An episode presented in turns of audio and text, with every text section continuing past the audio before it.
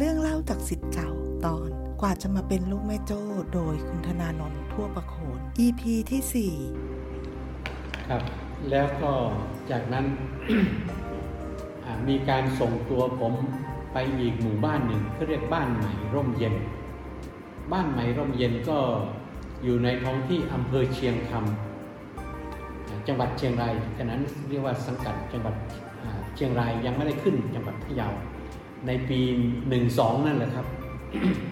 มาอยู่ตรงบ้านใหม่ร่มเย็น บ้านใหม่ร่มเย็นก็เป็นพื้นพื้นที่เป้าหมายโครงการหลวงเข้าไปทำงานตรงนี้แหละครับ ผมได้รู้จักดรสุมินสมุทรคุปที่ท่านเข้าไปติดตามงาน ท่านอยู่สังกัดที่คณะเกษตรมหาลัยเชียงใหม่รู้จักท่านอาจารย์สังเวียนโทสีที่เคยอบรมครั้งแรกที่คณะเกษตรศาสตร์แต่ พื้นที่ตรงนี้ก็ทำงานไม่ได้ เป็นพื้นที่สีแดงนะสองสามวันก็มีอสอตายสามสี่วันเดี๋ยวอสอก็ตายถูกกับระเบิดขาขาดตายฉะนั้นเป็นเรื่องที่พวกผมออกนอกพื้นที่แทบไม่ได้เลยนะฮะออกไปไหนก็ไม่ได้ จนมาระยะหนึ่ง ผมถึงมีคำสั่งให้ผมไปอยู่ที่บ้านสงโงอำเภอเชียงแสนจังหวัดเชียงราย ในปีหนึ่งสองที่ผมอยู่เชียงคำนั้นก็มีเรื่องเศร้าที่สุดที่เราไม่เคยพบไม่เคยได้ยินมาในประเทศไทยนั่นคือข่าวท่านผู้ว่าการจังหวัดเชียงราย ในปีหนึ่งสองนะครับ นายประหยัดสมานมิตร ถูกขอกคอลวงไปยิงทิ้ง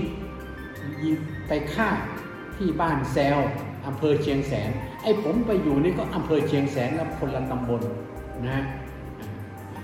ที่ท่านประหยัดสมานมิตรนี่ก็ถูกผู้ขอกคอลวงไปเนี่ยก็เป็นอำเภอเชียงแสนตำบลบ้านแซวแต่ผมนี่ไปอีกตำบลหนึ่งนะฮะไปอยู่ใกล้สามเหลี่ยมทองคำนะฮะห่างสามเหลี่ยมทองคำประมาณสัก 14-15 โลนะไปอยู่ที่ดอยสงบไอโครงการหลวงสงบนี่แหละครับ ผมได้มีโอกาสได้รู้จักอาจารย์ที่ปรึกษาอาจารย์ผู้ประสานงานผู้รับ นโยบายโครงการมาคืออาจารย์วิภาคบุญศรีวังซ้ายนะคณะของท่านก็มีอาจารย์สมพรยกตรี อาจารย์สุรัตน์มงคลชัยสิทธิ์อาจารย์โยธินวดีสิริศักดิ์ครับอาจารย์ปราโมทคลิปเงิน แล้วแม่โจ้รุ่น 34 ชมรมอาสาพัฒนาแม่โจ้รุ่นที่ 34 พี่พลพันวอน อีกหลาย ๆ คนนะฮะไปกันเยอะเลย รู้สึกจะมีอาจารย์จำเนียนยอดราชด้วยขณะนั้นเป็นนักศึกษานะฮะอีกหลาย ๆ คนครับมีภาพถ่ายไว้หลายหลายครั้งหลายคราที่